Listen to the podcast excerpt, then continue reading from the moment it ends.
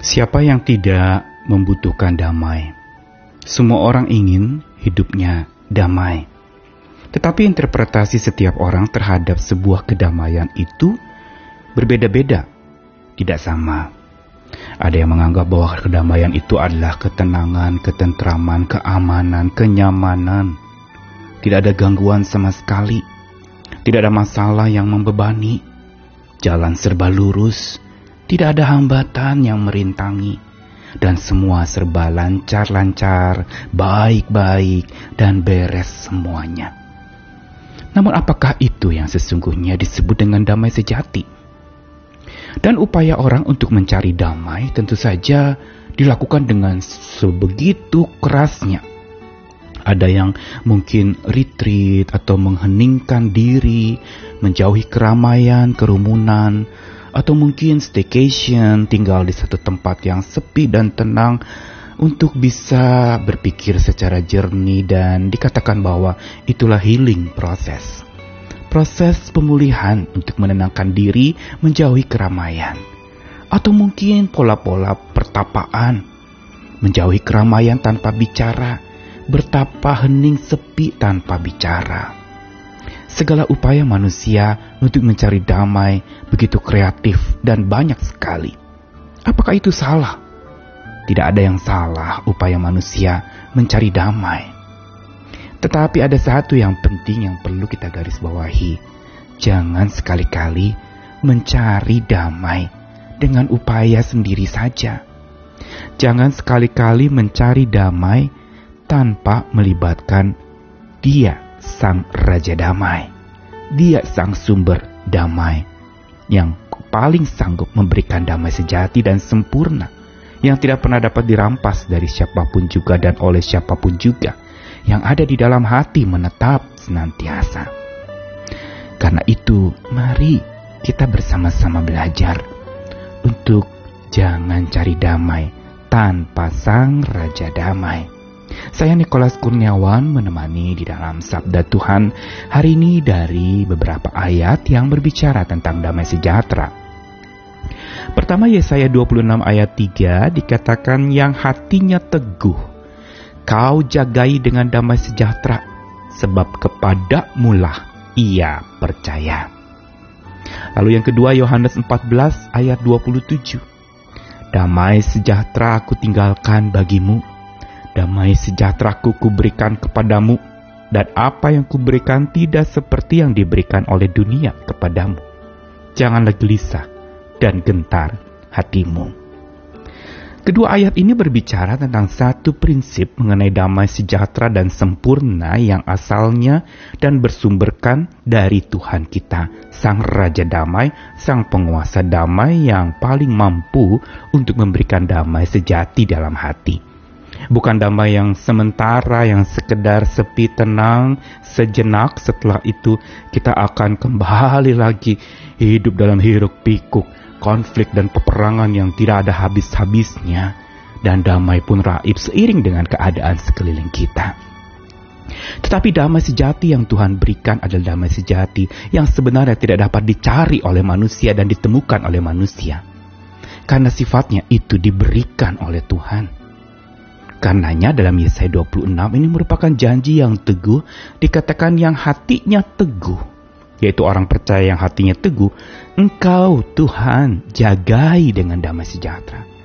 Tuhan pasti menjaminkan penjagaan oleh damai sejahteranya bagi mereka yang hatinya teguh.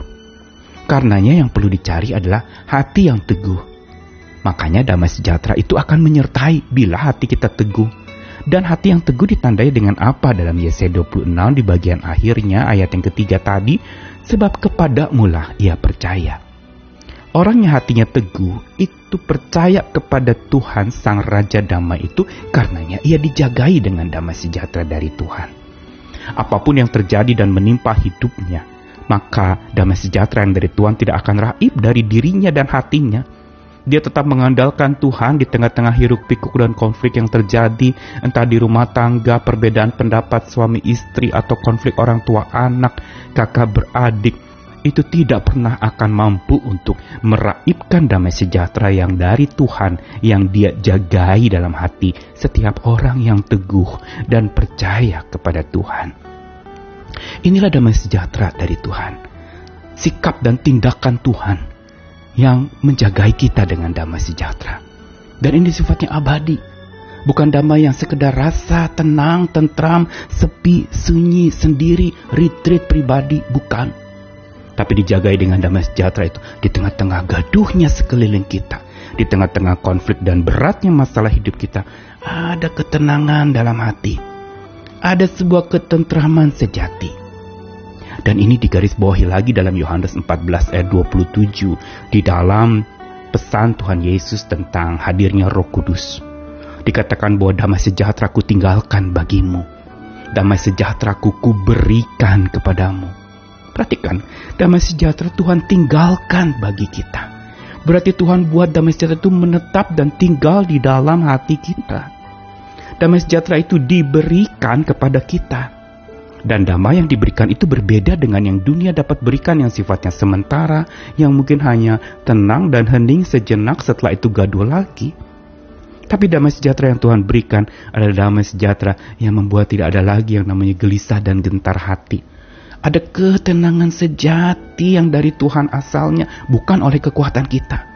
Bukan upaya untuk lalu kita melupakan segala sesuatu dan menenang-nenangkan diri, padahal hati sedang begitu penuh dengan kegaduhan, penuh dengan berbagai macam ketegangan dan ketakutan. Dan ini semua mau mengatakan kepada kita, untuk supaya kita mencari damai bersama dengan Tuhan dan dari Tuhan. Yesaya 27 ayat 5 sempat mengingatkan kalau orang yang tadinya jauh dari Tuhan tapi mencari perlindungan dan mencari damai dengan Tuhan, maka dia tidak jadi dibinasakan. Ini merupakan sebuah janji kepada setiap kita untuk mencari damai bersama dengan Sang Raja Damai.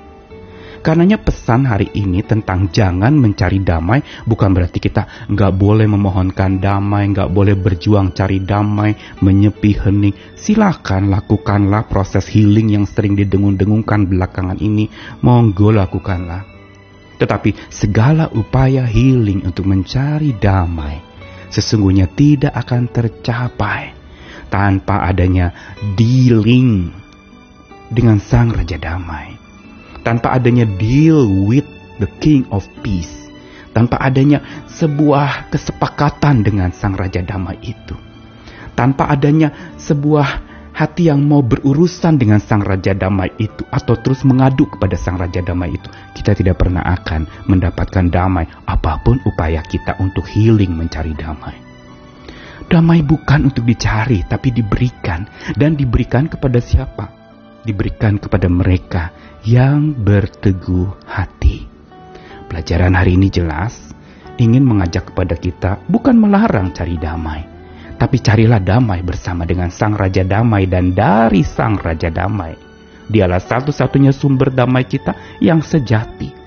Bukan sekedar damai tenang tentram sunyi sepi sendiri tanpa ada orang lain dalam keintrovertan kita.